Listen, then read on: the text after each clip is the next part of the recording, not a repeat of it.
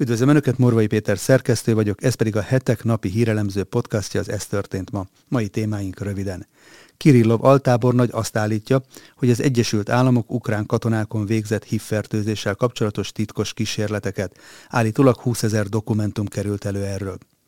Joe Biden bejelentette, hogy az Egyesült Államok nem ad F-16-os vadászrepülőket az ukránoknak. Igaz, korábban ugyanezt mondták Washingtonban az Abrams tankokról és a HIMARS rakétarendszerről is. Emléknapot javasolt egy német párt az üldözött keresztényeknek. A javaslatot azonban mindenki leszavazta a Bundestagban. Az Európai Unióval tárgyaló afrikai delegáció tagja nem tudta, mi az a transgender. Ezért a Google-ön keresett rá, mit is akarnak rájuk erőltetni a brüsszeli diplomaták. Váratlan fordulat. A holland államtanács szerint a melegek átnevelését célzó terápiák betiltása jogsértő lehet. Önök a január 31-i adást hallják, a nap legizgalmasabb híreit és aktualitásokat a hetek válogatásában, amelyeket videónk leírásában szereplő linkeken el is olvashatnak, csak úgy, mint a hetek.hu oldalon. Köszönjük, hogy már több mint 20 ezeren feliratkoztak YouTube csatornánkra, és hogyha esetleg ezt nem tették volna még meg, kérem csatlakozzanak, hogy biztosan értesüljenek a legfrissebb tartalmainkról. Akik pedig szeretnék támogatni további podcastjaink elkészítését, a videó alatti sávban található köszönet gombon tudják ezt megtenni tetszés szerinti összeggel. Előre is köszönünk minden felajánlást és természetesen a megtekintéseket is.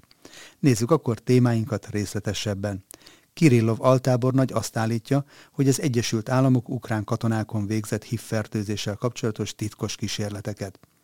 Ukrán katonák és célcsoportját alkották az Ukrajnában végrehajtott HIV-fertőzéssel kapcsolatos amerikai kísérleteknek, jelentette ki Igor Kirillov altábornagy, az orosz nukleáris biológiai és vegyvédelmi erők parancsnoka a sajtótájékoztatóján Moszkvában.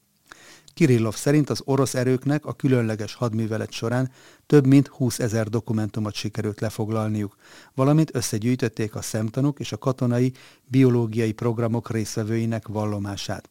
A tábornok azt mondta, hogy ezek az anyagok megerősítik. A Pentagon célja az volt, hogy biológiai fegyverkomponenseket hozzon létre, és azokat Ukrajna, valamint más Oroszországgal szomszédos államok lakosságán tesztelje. A nemzetközi jog szempontjából legvitatottabb kutatásokat az Egyesült Államok a nemzeti területén kívül hajtja végre. Erre jelentenek példát a HIV-fertőzéssel kapcsolatos kísérletek, amelyeket 2019 óta végeztek amerikai szakemberek Ukrajnában, mondta Kirillov. Az altábornagy felhívta a figyelmet arra is, hogy a célcsoportok között nem csak elítéltek vagy kábítószerfüggők, hanem az ukrán fegyveres erők katonái is ott vannak. Kirillov szerint az orosz védelmi minisztérium arra is bizonyítékokat szerzett, miszerint az ukrán katonák pszichostimulánsokat és kábítószereket használtak, valamint morfiumot csempésztek a frontra. Úgy véljük, hogy azoknak a tisztviselőknek a cselekedetei, akik ukrán katonákon végeztek vizsgálatokat, akiknek a vérében magas koncentrációban találtak antibiotikumokat, kábítószert, fertőző betegségek kórokozóinak antitesteit, ezek megfelelő jogi minősítést igényelnek, mondta a tábornok, aki azt is állította, hogy az Egyesült Államok a biológiai fegyverekkel kapcsolatos tevékenységét Ukrajnából Lengyelországba és a Baltikumba helyezi át. Beszámolója értelmében néhány lezáratlan programot közép-ázsiai országokba telepítenek át. Ugyanakkor fokozzák az együttműködést Kenyával, Szingapurral és Tájfölddel is. Kirillov szerint a szakembereket, akik részt vettek a kísérletekben, nyugatra telepítik át, és az Egyesült Államokban, Kanadában és az Európai Unióban alkalmazzák őket. Mint mondta azért, hogy Oroszország ne szerezhessen tőlük bizonyítékot a törvénysértő tevékenységekre és a nemzetközi kötelezettségek megsértésére. A megszerzett anyagokat átadjuk a nyomozó bizottságnak, hogy hozzon intézkedéseket az elkövetők bíróság elé állítása érdekében, zárta Kirillov.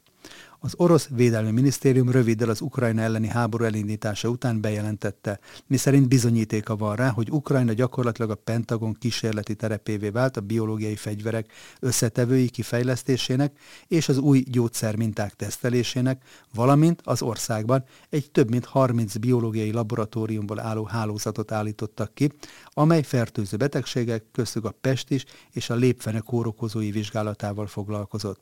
Oroszországban parlamenti bizottságot állítottak fel a tevékenységek kivizsgálására.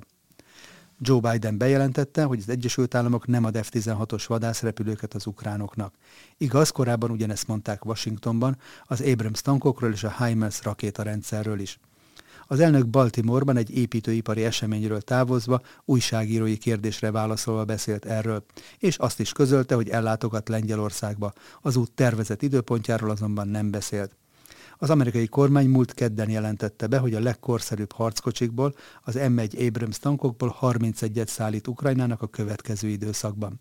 Ezt követően az ukrán kormány több illetékese megismételte, miszerint Ukrajnának az önvédelemhez vadászrepülőkre is szüksége lenne, köztük F-16-osokra.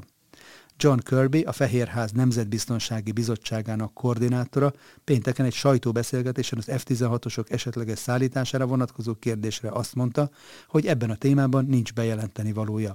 De megjegyezte, hogy nem meglepő számára az ukrán fél F-16-osokra vonatkozó kérése. Érthetőnek nevezte azt ukrán szempontból, hiszen Kiev szeretne a lehető legnagyobb védelmi képességekkel rendelkezni. A fehérházi illetékes hozzátette, hogy az ukránokkal szinte minden nap tárgyalnak és konzultálnak a katonai képességeket érintő kérdésekről, amelyekhez az Egyesült Államok idézem a lehetséges mértékig együttműködő hangnemben áll hozzá. Emléknapot javasolt egy német párt az üldözött keresztényeknek. A javaslatot mindenki leszavazta. A német Alternatíva Németországnak, vagyis AFD párt azt kezdeményezte, hogy legyen Németországban egy nap, amikor megemlékeznek az üldözött keresztényekről, de egyik párt sem támogatta a javaslatot. Az AFD szerint a keresztények a leginkább üldözött csoport a Földön. Ezért szerették volna, hogy pont azon a napon, amikor az iszlám állam 2015-ben 15 kopt keresztényt lefejezett, az emberek megemlékezzenek a nehéz helyzetben levő és a hitükért meggyilkolt keresztényekről. A többi német párt azonban elutasította a kezdeményezést különböző okokra hivatkozva. A szociáldemokraták például azzal vádolták meg az AFD-t, hogy a javaslattal úgymond a saját rasszizmusukat próbálják leleplezni és a kezdeményezés alapjául szolgáló jelentést, amely az Open Doors készített, több mint megkérdőjelezhető, állították a szociáldemokraták. Ők és a fundamentalista haverjaik a világ minden táján ellene vannak az egyházaknak, a kereszténységnek, ennek a parlament nagy részének, és ennek az ország lakosságának a nagy részének is, mondta Falco Drossman. Egy keresztény demokrata képviselő azzal érvelt a javaslat elutasítása mellett, hogy más vallásokhoz és ideológiákhoz tartozó embereket is diszkriminálnak, és az AFD túlságosan kihangsúlyozta az iszlamisták keresztények elleni támadásait. Az Európai Unióval tárgyaló afrikai delegáció tagja nem tudta, mi az a transgender, ezért a Google-ön keresett rá, mit is akarnak rájuk erőltetni a brüsszeli diplomaták. Nagyon felháborodtak az Európai Unióval együttműködő afrikai vezetők, amikor megtudták, mit akar rájuk erőltetni Brüsszel. Amennyiben a fekete kontinens államai előnyös kereskedelmi megállapodást akarnak kötni az Unióval, módosítaniuk kell az abortuszra és az LMBT jogokra vonatkozó törvényeiket. Az Európai Unió nem tekint minket egyenrangú partnereknek a tárgyalásokon, nyilatkozta Samuel Asuti, ugandai parlamenti képviselő egy holland napilapnak a megállapodás utáni új államközi szerződésekről folytatott egyeztetésről, amely Észak-Afrika államai kivételével csak nem minden országot érint a földrészen.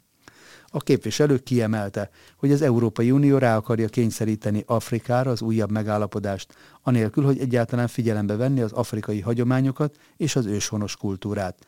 Az európai fél ugyanis az abortuszra és az LMBT jogokra vonatkozó jogszabályokat is át akarja iratni az afrikai felekkel. El kellene fogadnunk a homoszexualitásról, a nemekről és a szexualitásról szóló záradékokat, amelyek annyira idegenek a mi világunktól. Olyannyira idegenek, hogy Asuti egészen a közelmúltig még csak nem is hallott a transzneműségről, ezért a Google-ön kellett rákeresnie a kifejezésre, és megdöbbenve látta, hogy mi is az, amiről voltak éppen rendelkezni kíván az Európai Unió a tárgyalások tárgyát képező szerződés szóban forgó záradékaiban. Az egyik vitatott rendelkezés, amelyre Asuti az interjú során utalt, az úgynevezett nemzetközi technikai útmutató a szexualitásról, amely részletesen meghatározza, hogyan kellene a gyerekeket a homoszexualitásról, az önkielégítésről, a szexualitásról, a terhességről és a transzneműségről oktatni. Ez még arra is kitér, hogy az 5 és 8 év közötti kisiskolásoknak miképpen kellene a szülőkkel és a tanárokkal elbeszélgetni arról, hogy milyen neműek. Ahogy erről tudomást szerzett, a képviselő tájékoztatta az ugandai elnököt az új megállapodás ügyében, és ezek után nem valószínű, hogy Uganda aláírna az egyezményt jelen formájában. Az országban ugyanis törvény tiltja a homoszexualitást, és ezen a vezetés jelenállás szerint nem is hajlandó változtatni. Váratlan fordulat. A holland államtanács szerint a melegek átnevelését célzó terápiák betiltása jogsértő lehet. A homoszexuális sok átnevelését célzó úgynevezett reorientációs vagy reparitív terápiák teljes tilalma sértheti a vallásszabadsághoz való alkotmányos jogot, számolt be a Dutch News hírportál, a legfelsőbb közigazgatási bíróság szerepét betöltő holland államtanács által kiadott véleményre hivatkozva.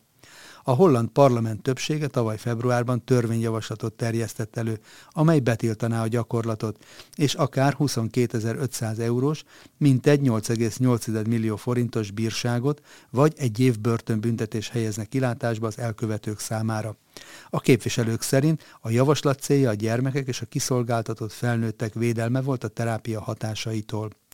Az államtanács, amely minden hatályba lévő törvényjavaslatot megvizsgál, azon az álláspontonban, hogy megérti a tiltás indoklását, de felhívta a figyelmet arra, hogy a terápiát gyakran szigorú keresztény közösségekben végzik.